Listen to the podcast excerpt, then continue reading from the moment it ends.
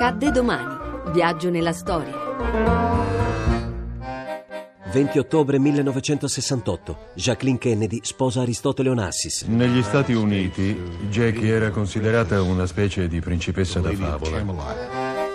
Quello celebrato nell'isola greca di Scorpios è un matrimonio in cui abbonda il superfluo e manca l'essenziale, l'amore. In un istante, l'idolatrata Jacqueline Kennedy diventa Jackie O. In un istante Onassis, il collezionista di donne celebri, ne aggiunge un'altra al suo elenco. Sempre in quello stesso momento si spezza un cuore e si incrina definitivamente una voce, quella di Maria Callas. Perdutamente innamorata di Onassis vive quelle nozze come un oltraggio. Lo stesso accadde in America. Il suo matrimonio con quello gnomo miliardario indignò gli americani e anche i Kennedy. Era tutt'altro che attraente. E il suo matrimonio con una donna così affascinante faceva venire in mente la favola della bella e la bestia.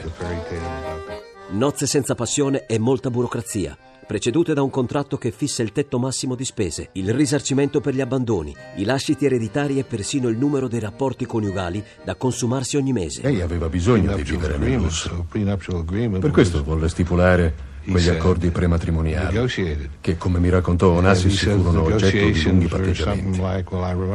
Aristotele mi disse una volta, era come se stessi comprando un puro sangue. Lui ora può esibire la donna più celebre degli Stati Uniti. Lei, ormai libera dal clan Kennedy, si può concedere le spese più folli. La loro vita coniugale si trasforma in un paradiso infernale. Gli chiesi come andava e lui mi rispose, così così, fingiamo come al solito.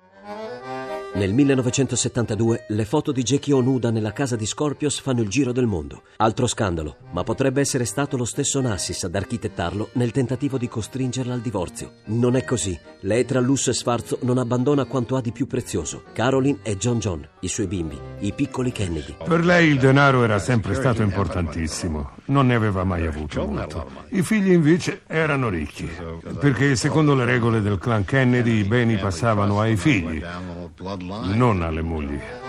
Il matrimonio d'oro, pesante come il piombo, finisce nel 1975 con la morte di Ari. Sua figlia Cristina si scontra con Jackie per l'eredità. Entrambe potranno comunque vivere nell'agiatezza.